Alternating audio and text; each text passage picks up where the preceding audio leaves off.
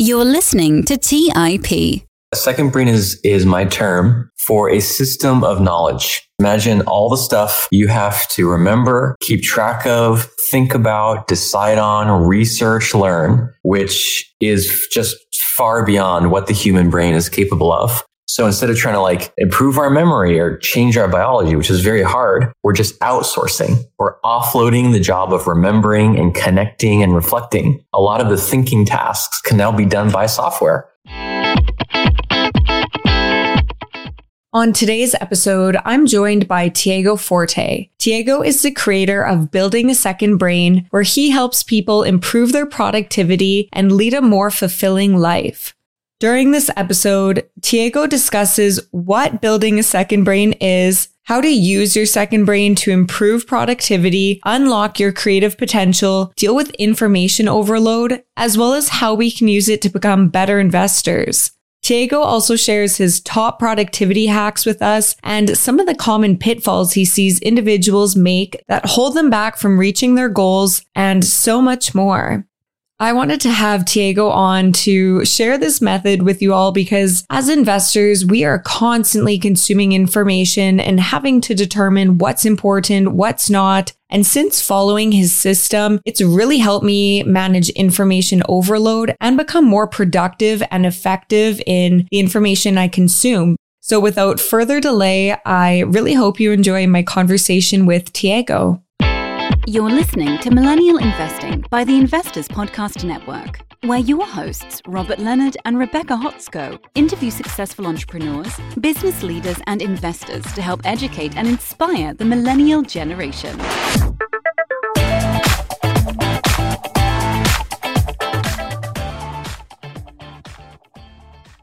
Welcome to the Millennial Investing Podcast. I'm your host, Rebecca Hotsko. And on today's episode, I'm joined by Tiago Forte. Welcome to the show. Thank you. Happy to be here.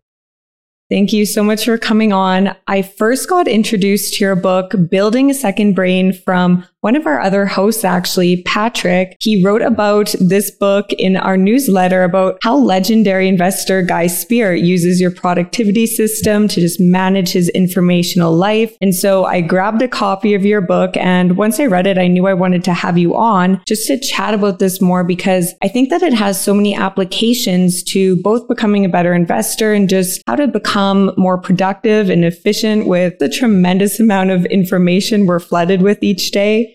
And so mm-hmm. for our listeners who don't know what I'm talking about, could you start off by explaining what a second brain is and what this can help us with? Yeah, absolutely. So a second brain is, is my term for a system of knowledge.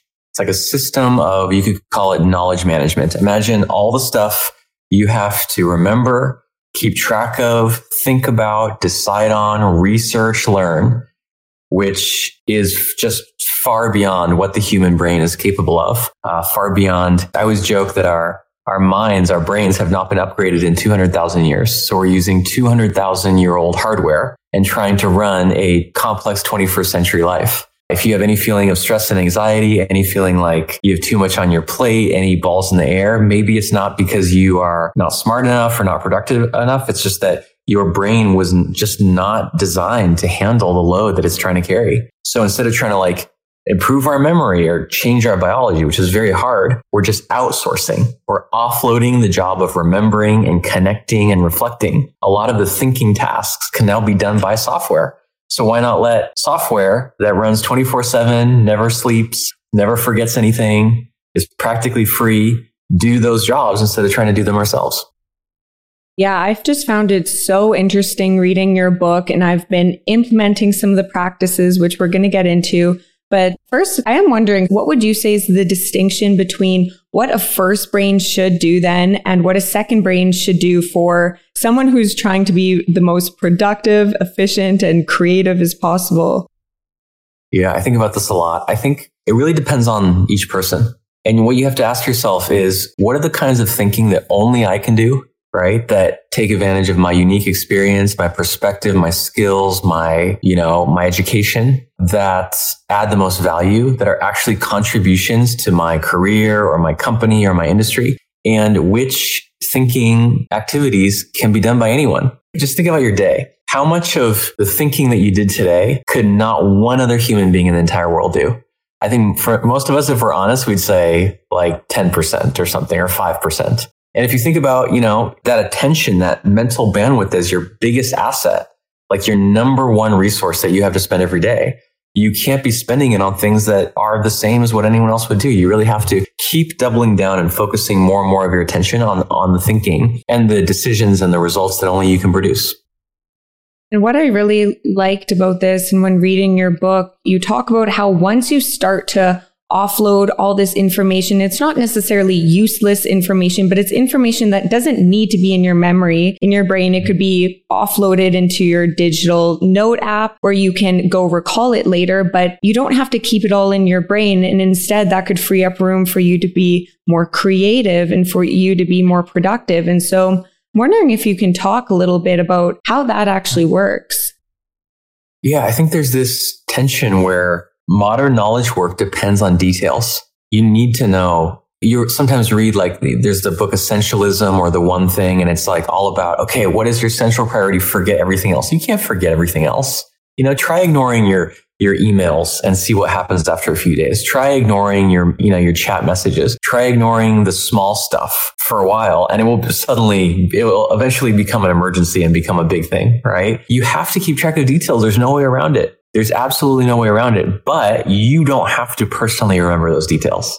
That is the perfect use case for notes, right? Notes, remembering numbers, details about a client, little excerpts from a, like an investment report and an analysis report you're reading, you know, wisdom from a mentor on how to invest better, quotes from a book you're reading about a, you know, a famous investor that you want to model. Like it's, you have to remember these details, but you really can't keep them in mind. And so I really think of a second brain as just this knowledge bank. It's like this vault of all the details that I want to fuel my, my work and my life. It's like I can just step away, not have to worry about them, stress about them, think about them for one second longer than I have to. Just set them aside and access them, you know, basically as needed.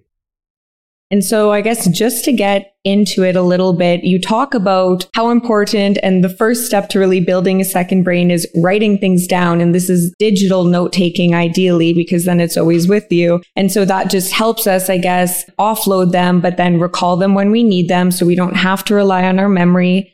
But this was just really interesting to me. I've always been a big fan of note taking, but I don't think I've always done it in the most efficient way. So can you talk to us a little bit about your process of note taking and just maybe why this is so powerful in the first place? Yeah, you know, it's really about um, getting the little casual behaviors that you already do. Sometimes people think, oh, build a second brain. I'm, I'm going to like create this whole new set of systems and fancy techniques, but I think you're on the right track. Just look at what comes naturally, intuitively that you already know how to do, right? Things like in a meeting or on a call, just jotting down those few notes. Those notes you're already taking, save them in your digital notes. Things like when you read a book and you have that impulse, oh, I should write this down. Follow that impulse, but just do it in a digital place so that it's like we tend to take notes a lot but in all these little different places, like a post it here, a journal here, some notes in an email, some notes in a Google Doc.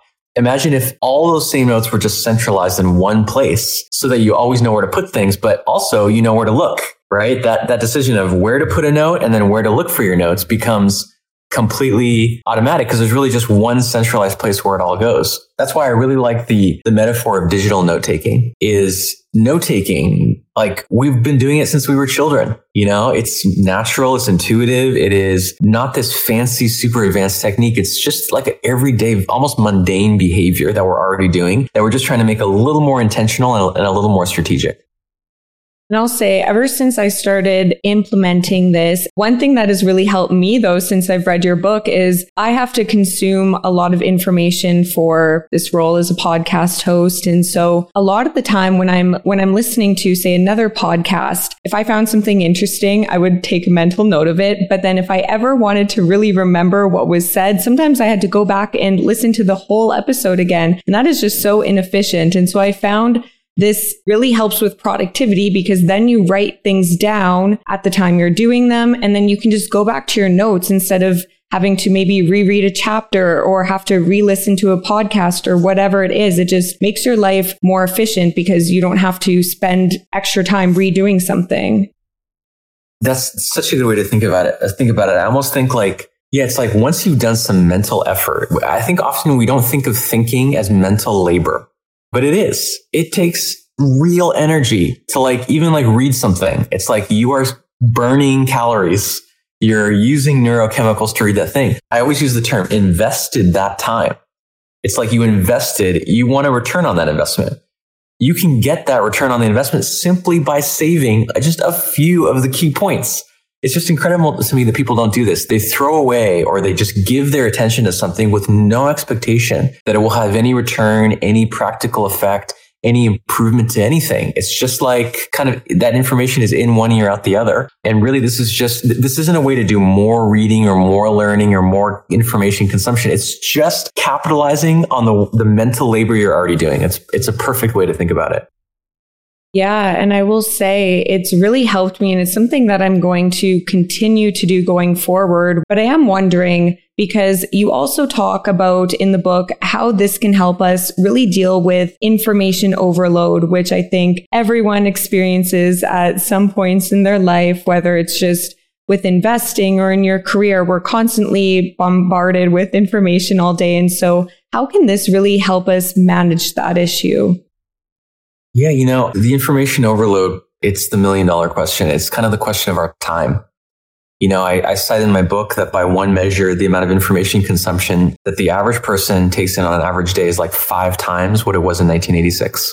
A five fold increase. It's like the equivalent of reading War and Peace, the book War and Peace every single day. So first of all, there's not one solution. We're talking about like a civilization level problem. It's not like, oh, just do this one thing. You really need like a whole suite of solutions. Some of those are things like just turning off your devices. You know, digital minimalism is part of the solution for sure. But I feel like I'm offering a different kind of solution, which is not stepping back from the internet and technology because you don't want to abstain from the internet. Okay. The internet is like the future. It's the very center of our civilization. It's where everything is happening in, in the world is, is online. So you don't want to like move to your Walden, you know, cabin in the woods and just say, forget all this just because, you know, there's too many notifications on your phone. You can't abstain. You really can't. But there's a way where you can be on the internet in the chaos in the storm of information. Get that information and just instead of taking it in through your eyeballs into your brain, you just redirect it. It's kind of like getting the storm and going, okay, I'm going to take you in, but then you go over here, you know, with some steps to curate it and distill it. And that way, you know, I almost think of the internet like a storm. You wouldn't go out in, in, a storm without any protection, you know, without any buffer, without any, anything between you and the, the stuff hitting you. The same is true in an information storm. You need like a barrier, a buffer, so you can take things in in a way that you control them and you can use them, but don't actually directly affect your physiology, honestly. Like if you don't have that buffer in between you and the internet, every news flash and update and notification hits your brain just like a it's like a slap and it's honestly very anxiety inducing, not good for your mental health, makes it hard to sleep. If you're feeling any of those symptoms, maybe you just need, you know, the equivalent of like a, a heavy coat to protect you from the, the weather. Let's take a quick break and hear from today's sponsors. Hey guys, about a year and a half ago, my wife and I got married, and one of the most stressful parts of our relationship has been trying to join our finances together. We all know that money issues are a leading cause of divorce, but Monarch, the top rated personal finance app, has built in collaboration features so that you can invite your partner at no extra cost. Together, you can see all your finances, collaborate on your budget, and get insights on your cash flow and recurring transactions. It's the easiest way to manage your household finances. Unlike other personal finance apps that we tried, Monarch's simple, intuitive design makes it so easy to set up, customize, and use. Monarch is obsessed with constantly improving the product and they release updates every two weeks and allow customers to submit suggestions, vote on requested features, and view the product roadmap. Most importantly, they never sell your data to third parties or show you ads. After trying out Monarch for myself, my wife and I understand why it's a top rated personal finance app. And right now, listeners on this show will get an extended 30 day free trial when you go to monarchmoney.com slash MI. That's M O N A R C H M O N E Y dot com slash MI for your extended 30-day free trial. Go to monarchmoney.com slash MI for an extended 30-day free trial. Hey guys, have you ever wondered if there's an AI tool like ChatGPT specifically built for the stock market? a tool that not only does the research and analysis for you, but also allows for dynamic discussions. Well, wonder no more. Meet Meyka, your AI powered stock research assistant, now enhanced with real time stock data. Let Meyka do the heavy lifting for you to significantly reduce your research time. And the best part, Meyka is 100% free. Ask Meyka questions like Explore the financial health of Apple through a summary of its balance sheet. Compare the financial statements of Apple and Tesla. What is the analyst price target for Microsoft? What is the social sentiment analysis of Amazon? And millions of other queries right at your fingertips. Visit Meyka.com. That's M E Y K A.com. Hey guys, when it comes to financial advice, you've got to trust the source. It's why you listen to this podcast. When I'm looking to upgrade my wallet, I turn to NerdWallet. Their expert team of nerds dives into the details to help you find smarter financial products. Before NerdWallet, I'd pay for vacations with whatever credit card was in my wallet, but I was missing out on miles I didn't even know I was leaving on the table. Now I've got a new card with more miles and more upgrades. What could future you do with more travel rewards? A hotel upgrade? Lounge access, a free flight to a bucket list destination. Wherever you go next, make it happen with a smarter travel credit card. Don't wait to make smart financial decisions. Compare and find smarter credit cards, savings accounts, and much more today at nerdwallet.com. Nerdwallet, finance smarter. Check out nerdwallet.com and start making smarter financial decisions. As with all cards, credit is subject to lender approval and terms apply. All right, back to the show. I'm curious to know. So you've been doing this such a long time. Where did this idea stem from? Yeah, it was really a, a chronic health condition. You know, it was a chronic health condition that none of my doctors could figure out. It was like a chronic pain and tension in my neck and my throat. And for years, I just kind of went from one doctor to another looking for some magic pill or treatment or, you know, medicine thinking that I could just find this magic bullet and then it would, it would be gone. And eventually it became clear that it wasn't like a virus or an infection. It was a, what's called a functional condition, which is when basically you don't take care of your body well enough and it starts to not work right. And it's, it's interesting because at the time I felt so alone. I felt like, you know, no one has a problem like this one. Today, as I've talked about this more, almost everyone has something like this. Like a, a you know, a, a pain in, in a joint, you know, recurring rash, an, allergy, some tension in their lower back. Like we all have some little recurring thing that is not an illness to be cured, but is more like how to just care for your body in a better way. But I had to discover that. I had to discover it was a functional condition. And I did that by taking notes. What every doctor did told me Everything that I tried changes to my diet, my nutrition, my exercise, my mental health, my sleep, my habits. I just documented everything. And what emerged from this basically like self research, I was like researching myself. I suddenly saw patterns that, oh, if I change this, this, this, and this, just small everyday habits, somehow my condition resolves itself or at least gets much better. And these days, I often ask people, like, what recurring problem, whether it's in your health or, or something else, what recurring problem are you pretty sure the answers are out there? Like, there are solutions. People have faced this before. It's just a question of you proactively going out, finding that information, bringing it somewhere you control, organizing it, making sense of it, drawing out patterns and then just implementing it. I think almost almost every problem. There's very few problems that no human has ever faced before. Very mm-hmm. true. Yeah, no, that is such a great story because I think, again, everyone just struggles with their own way of managing all this information. A lot of people probably don't even know they're struggling with this. And so you had a purpose to figure out what was wrong with you. And so I guess really to hit the point home, one of the benefits of building a second brain is just this productivity aspect and to offload so we don't have to rely on our memory. But perhaps beyond that, what are some of the bigger and maybe more important things that it could really just help us achieve? You know, it's funny because for me, productivity is part of everything. You know, anything that you want to change, create, influence, persuade, produce, like those are all actions, right? Those are all you taking ownership and agency, deciding something is going to be different than w- what would happen anyway, and then taking that action. So to me, productivity is just the art and science of making those actions effective, right? So, I mean, it's almost hard to wrap your head around the, the variety of use cases. You know, when I want to improve my relationship with my wife, one example. You might think that has nothing to do, like productivity, efficiency, knowledge management, nothing could be more different. But everything in life comes down to information, right? Like, like if you think about it, we, our only access to anything in our reality is through our senses. And what are senses but just nerve impulses firing, right? So like with my wife, I'll do everything from write down things that I know she likes, right? Instead of waiting until my usual habit of, you know, waiting till Christmas Eve or the day before her birthday and then, oh shoot, what can I get? I actually now keep a running list of when she says she likes that food or she likes that color or whatever it is. I can just jot down a note. And then when the time comes for her birthday or Christmas, I look like the most thoughtful husband in the world because I've referenced my notes. That's very smart. um, right? I haven't actually become more thoughtful, but I can appear more thoughtful by relying on my notes. That's brilliant. Or even things like, you know, our like our car maintenance. That's not like the creative, super advanced use case, but you know, I have a folder on my computer with all the notes related to the car, the VIN number, the mileage, what kind of oil it needs, the repairs that have happened. So when that time comes to do the car maintenance, I'm not like, oh my gosh, like what year is the car? What is the, the ID number? All these things struggling to find all this information dissipated all these different places.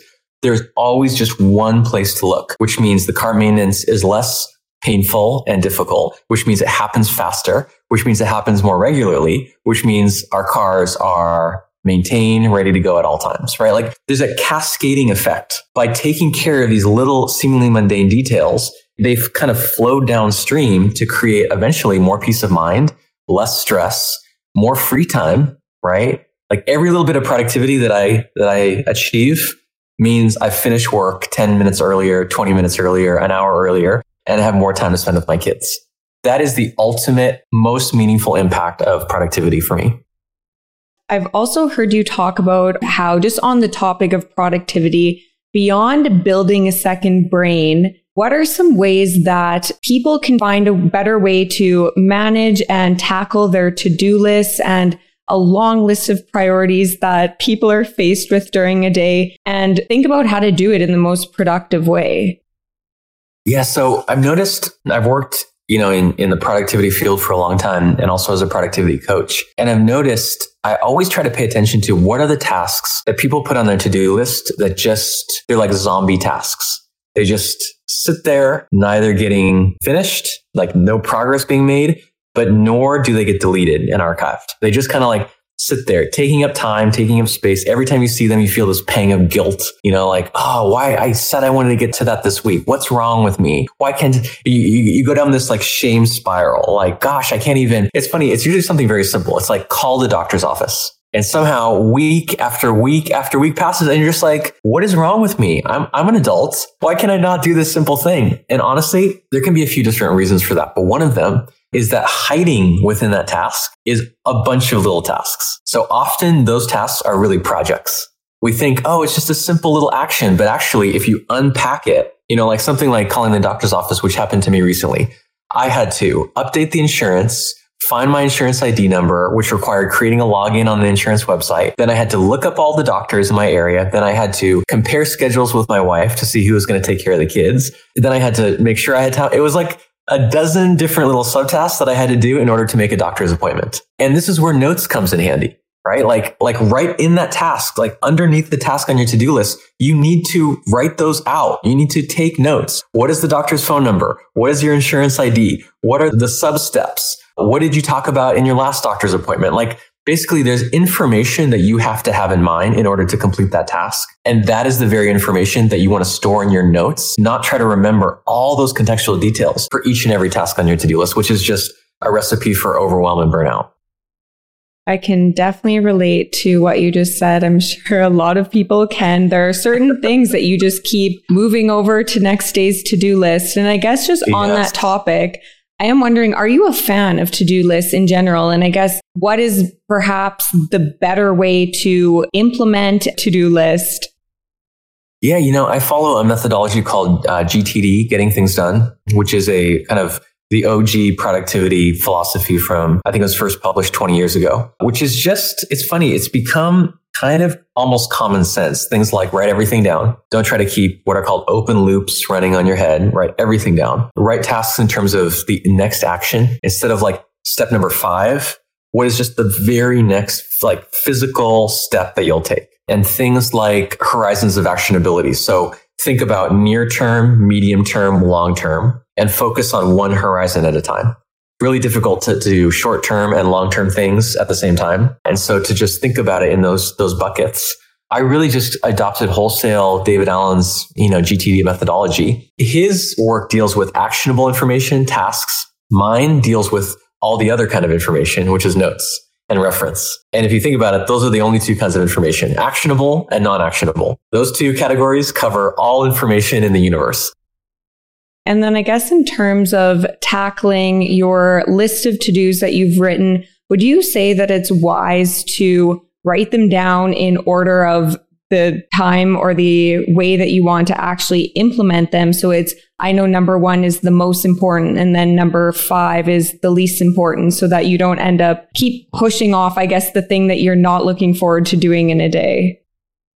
Yeah, I think it is important. I mean, there's all these little constraints that you can create, you know? One is what you said, prioritizing. I mean, if you just start your day by often it's as simple as resorting that list right? Like just moving this one up a couple notches, this one down. If you start your day with a prioritized list from most to least important, you just made your day so much easier and smoother, right? Instead of every time you finish one thing, having to turn back to that list, make a decision, which is the hardest thing for humans is making decisions, trying to reevaluate this entire list every single moment throughout the day, you're going to have all this work to do. It's a really powerful way. Another thing is to limit the size of the list, right? Like try, often people add like 15 things on their to-do list, which they know, they know in their heart that there is not a snowball's chance in hell that they're going to do all those things or even half of them. But what do we do? We know this, and yet day after day, oh, this day will be different. We're like eternal optimists. No, this will be the magical day that I actually get everything done. But if you're just honest with yourself, I find for me, if I get three or four things done in a day, amidst all the meetings and other just email and other things that are kind of built into the day. That's a productive day. What if you really just forced yourself at the beginning of the day or the night before to just say, what were the three things? Or even what were the two things or the one thing? Wouldn't that be a productive day if you got your absolute most important thing done? I think a lot of times people know these things. We just, we don't appreciate the importance of actually adding these constraints to our to-do list we think they don't matter or we think it's not worth the time to sort of plan and strategize. But all I can say is it absolutely is. I agree. And I think that's something that's just really helped me during the days writing my top. It's like a maximum five things I usually try to do because I don't write down the more normal things like meetings. So it's like, what are the five most important things I have to do every day? Then you're not overwhelmed. And then usually those are things that, yeah, are very manageable in a day. And so I found that extremely helpful for just feeling more organized during the day and again, just productive so that you're not redoing things and you're not pushing things off. And I guess hmm. the other thing that I wanted to ask you about is lots of people reach out to you because they aren't making progress on their goals as perhaps as fast or efficiently as they want. And so what are some of the common pitfalls you see individuals make that hold them back from reaching their goals? There's kind of like health. Everyone has their own situation, their own diagnosis. But gosh, I feel like the biggest, if I had to say, what is the bottleneck in most people's ability to move forward, the things that matter to them, it's really self awareness. It's really knowing themselves, which includes everything from, you know, do you know the way your mind works? Right? Like, like a, a lot of experience as you move through your career and gain more experience is just knowing in what situations you thrive, in what situations you just go down in flames, what kind of people you work well with, which ones bring the worst out of you, what kinds of tools, what kind of environments, what kind of systems, what kind of software, what kind of computer. Like there's all these little details that maybe no single little detail of your working environment like is decisive, but together they're completely decisive.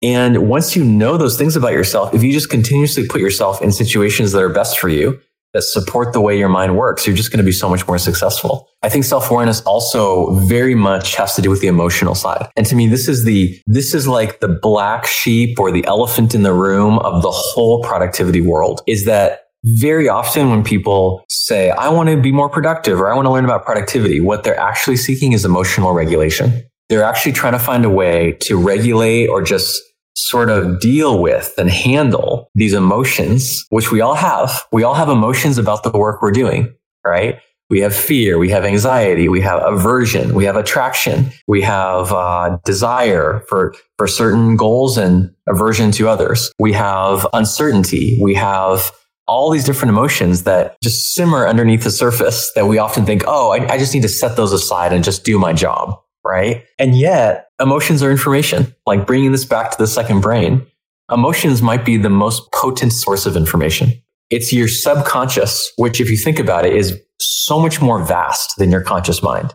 It's kind of like your, your conscious mind is like a little ship in the ocean, just the very, very top level. And your subconscious is all those depths of the ocean. So let's say if you start working with a collaborator, you know, at work and you feel that uneasiness, we've all felt it. The sense that, oh, I can't put my finger on it, but there's something off about this person. That source of intuition is the most potent source of wisdom for you to listen to. There is something to that for you. You may, you may still have to work with them, right? But learning to listen to these kind of subterranean feelings, it's the difference, I think, between leaders and people who are more junior in their careers. Like you think, you look at these leaders or executives or founders that you kind of emulate and you think, oh, they have this skill and that skill. Often they're just more connected to themselves emotionally. They're more in touch with their intuition. They're more in touch with their inner world, their psychology, their mind. And that's the difference between a career, between one career and, and a different one. It's something that's not a, talked a lot about in my field, but I think is, is just crucial. And I definitely think building a second brain, as we talked about in the beginning, can just really help you stay on track with your goals and help you meet them. But I've also heard you talk about something very interesting and how what I guess holds some people back from reaching their goals. And it's that they don't have a project attached to that. So can you talk a little bit about that? I found it very, very interesting. Yeah, I really love projects. I just think projects not only are, it's like they're the best unit of work for modern work. You know, it's like in the past, I don't know, in the 1950s, you could make a five year plan. You could have these long term goals. But it's like the world is now changing so fast there's so much uncertainty that making long-term plans and long-term goals just doesn't make sense anymore. Have you noticed? It's like by the time I, I arrive at that far off time, everything will have changed. I'll probably be in a different job at a different organization. I might have a completely different career, right?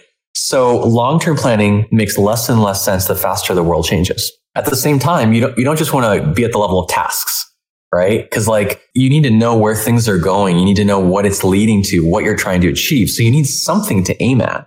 But what I like about a project is like, I actually tend to advise people to make small projects that take place over like two to four weeks. Two to four weeks to me is, is the best kind of time horizon, right? It's long enough that you can really accomplish something meaningful. You can really do something amazing in two to four weeks, but it's not so long that you end up getting kind of bogged down in months and months of just like grinding work and lose sight of where you're going. And so, in fact, we just did this in the course that I teach. Uh, I have people make a project list. Just make a list of the concrete specific projects that you're working on right now. And for most people, when they do that, it's the first time they've ever done it and they find it tremendously illuminating. You know, once you make a project list, you can prioritize them. Well, what is my most important project? Second most important, third most important. They can put them into groups. These are my personal projects, my work projects, my side projects. They can uh, delegate some or automate them or postpone them or redesign them. It's like you, you can really only sort of design your productive life once you have this complete inventory of everything you're working on. And to me, the best way to really document what you're working on is in terms of projects. Let's take a quick break and hear from today's sponsors. Do you guys ever feel overwhelmed with all that's going on in the markets and feel like you just can't keep up with the day to day news headlines? Today's show sponsor, Yahoo Finance, is my go to solution to keeping up with today's top news and stay informed with what is happening globally. With Yahoo Finance, I'm able to see the biggest trends and biggest movers in the stock market, what is happening with interest rates, major geopolitical events, and much more. If it wasn't for Yahoo Finance, I would have no idea that Tesla is laying off 10% of their staff or why iPhone shipments are down 9% year over year. Yahoo Finance also has a number of other cool features, including a tool that lets you link in all of your investment accounts, analyst ratings, and independent research, as well as the ability to create customized charts. Yahoo Finance is one of my favorite tools I use in my investing toolkit, and it's what I use each morning to kick off my day and stay in the loop with what's happening in the markets. Join more than 90 million monthly users today and get comprehensive financial news and analysis at yahoofinance.com. The number one financial destination, yahoofinance.com. Hey guys, when it comes to financial advice, you've got to trust the source. It's why you listen to this podcast. When I'm looking to upgrade my wallet, I turn to NerdWallet. Their expert team of nerds dives into the details to help you find smarter financial products. Before NerdWallet, I'd pay for vacations with whatever credit card was in my wallet, but I was missing out on miles I didn't even know I was leaving on the table. Now I've got a new card with more miles and more upgrades. What could future you do with more travel rewards? A hotel upgrade? lounge access, a free flight to a bucket list destination. Wherever you go next, make it happen with a smarter travel credit card. Don't wait to make smart financial decisions.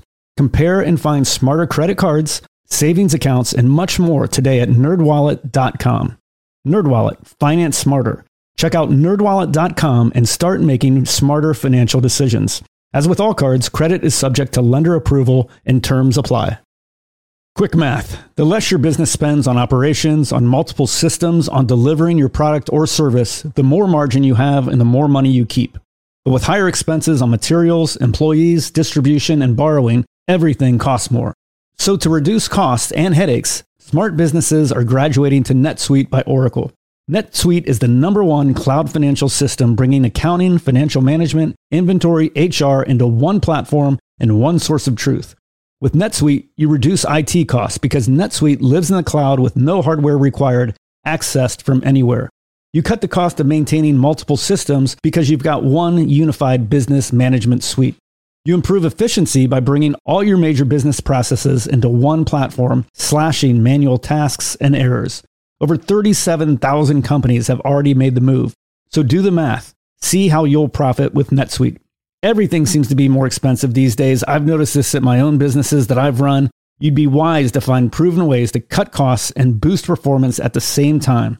By popular demand, NetSuite has extended its one of a kind flexible financing program for a few more weeks. Head to netsuite.com slash MI. netsuite.com slash MI. That's netsuite.com slash MI. All right, back to the show.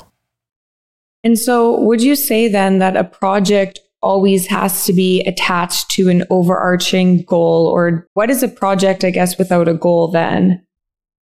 Yeah, I would say it needs an outcome. I like the, the term outcome because it's very kind of practical, concrete.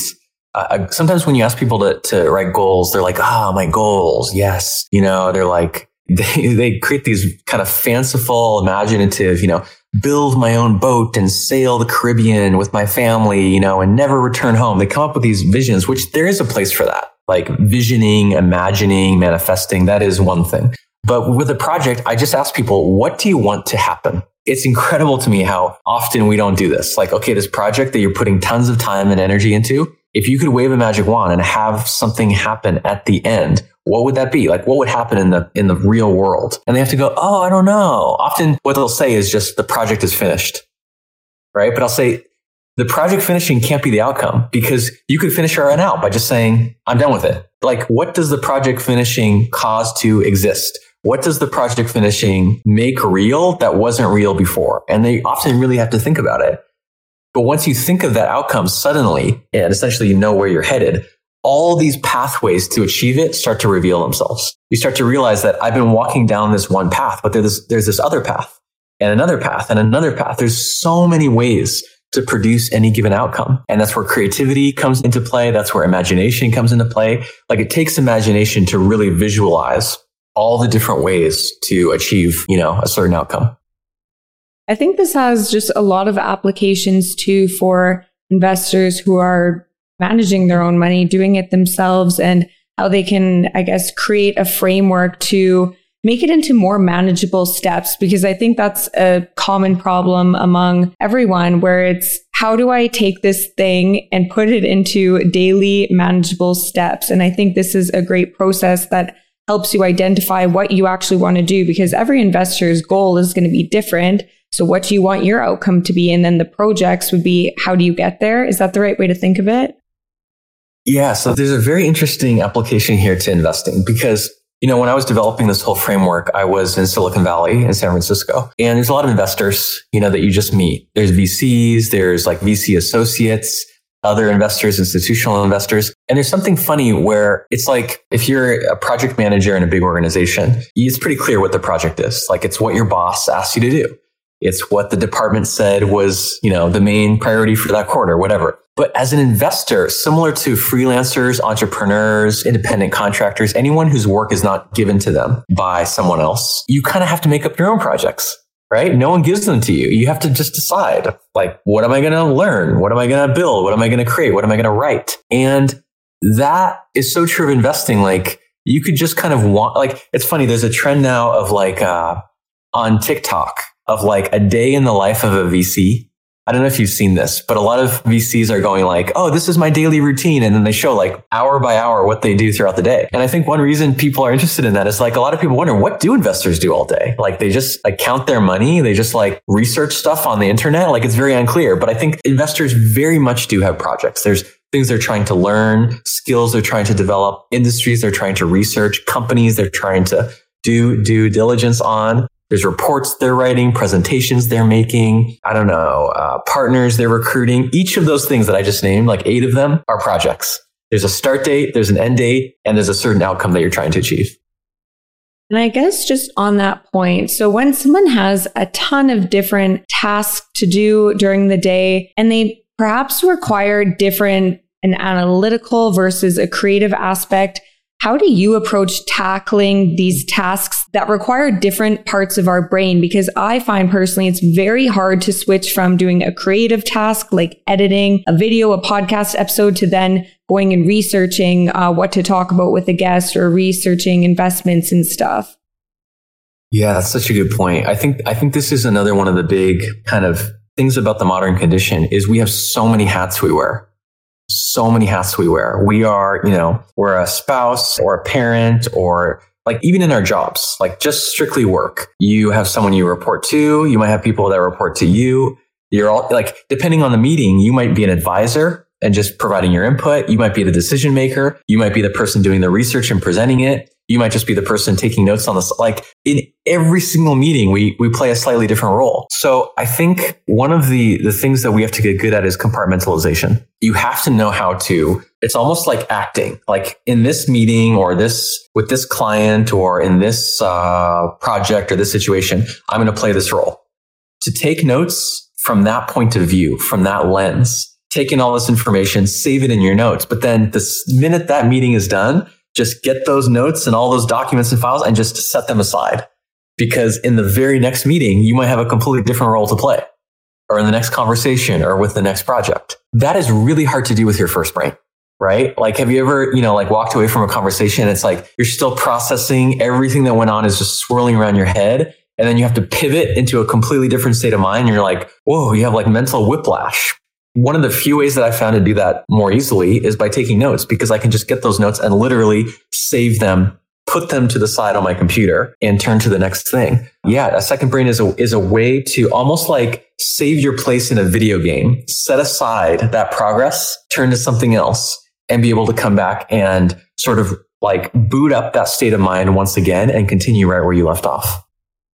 Yeah, that's super interesting. One thing that I've been thinking about doing after I've been writing my own notes after, say, a podcast episode I listen to, I'll keep going back to that, where I write down, say, it's an investment that I'm interested in or something they said, it made me want to look into that further. And I was thinking about for the episodes I produce, is there any merit, do you think, to sharing my key takeaways with listeners? Because often, if we have an episode, some of them can be, I guess, very dense with information, and you might leave it being like, that was a great episode, but then you kind of forget maybe the takeaways. And so, what I've been doing now since reading your book is almost saying, not only the things that I like, but what am I, what are the actionable takeaways from each episode? And I was wondering then, have you ever used the second brain notes as something that you share with others?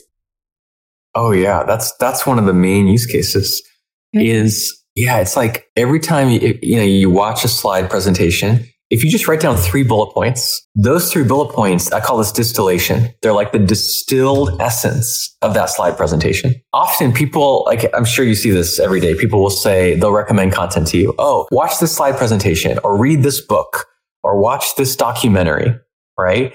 I can just tell you from long experience that is not effective. No one is going to spend 10 hours reading a book or very few people will spend 10 hours reading a book just because you casually mentioned it, right? But if you send them a little one page or just not even a one page, just like a paragraph with some bullet points of a summary, they are infinitely more likely to sort of glance over those those key points that you've sent them. And then they can decide. Maybe they'll decide this has no relevance to my current interests i'm not going to read it. But there's a much higher chance that if they're they are relevant they will then read that thing right? This is so effective that i've essentially stopped recommending content. I've only i only share summaries all I'm trying to do is help that person decide if this piece of content, this, this work, whatever it is, is worth the investment of their time to really consume or not.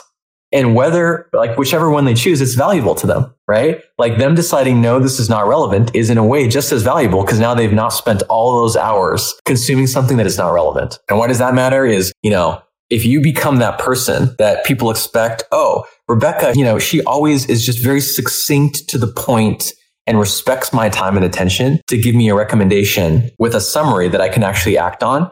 Your reputation gets better. They value their relationship more. They're more likely to send interesting things to you. They're more likely to read other kinds of messages, you know, like investment pitches or whatever it is that you send. It's like if you become this kind of hub of knowledge in, in succinct distilled form, you're going to start to create value in your network like you just wouldn't believe. Mm-hmm. I totally agree. Okay. I'm glad that that is something that you do too, because I do get messages from listeners saying, how are you applying this? Or what do you think of this investment? And so I think it would be cool to have that sharing note platform. And so I guess I'm wondering, do you have any that you recommend? I know that you have some in your book, but even for the purposes of sharing, is there maybe a better one? Yeah, um, I have a YouTube video. It's, I think, the most popular YouTube video we've ever done with four note taking archetypes. So I basically explain in the video how you are an architect note taker, a librarian note taker, a gardener note taker, or a student note taker. And then depending on which archetype you are, I then recommend specific products to you. But some of the most common just generally from that framework are like Notion, uh, Evernote, Obsidian, and Apple Notes. Those are probably the, the four most common. Uh, and those correspond to each of the four archetypes. And I guess just for our listeners, what would you say is a great first step that they can take? That's something actionable they can do after listening to this episode today. Yeah, here's what I would recommend they do. Don't even download a new app, right? Like you don't know if this is for you. You don't know if this is something you're going to be committed to. So just do a test drive. Open up whatever is the pre-installed default app on your phone. If you're on iOS, it's probably Apple Notes. If you're on Android, it might be Google Keep or depending on which version of Android, you'll have something else. But I guarantee you there is some basic note taking app and just take one note a day for 30 days. Personally, you know, my long term average I found is two notes a day. That's it.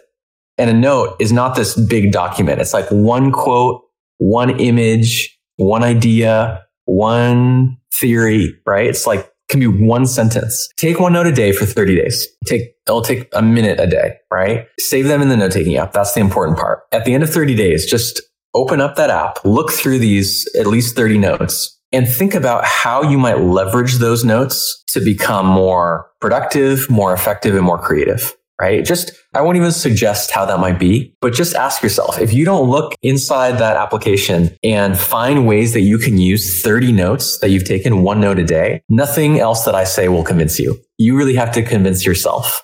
But the best way to do that is to just try it as a habit for 30 days. You can put it on your calendar, set a reminder on your phone. I think the, the big barrier that people have to overcome is they, they actually, in their heart of hearts, don't believe that they have access to good enough ideas whether their own or ones in, in the outer world that they encounter, to be worth this effort, to be worth taking notes on. So the first thing you have to do is prove to yourself through this little 30 day experiment that you do. Because what happens for most people is they look at these 30 notes and they realize, oh my gosh, I have access to so much knowledge, so much wisdom.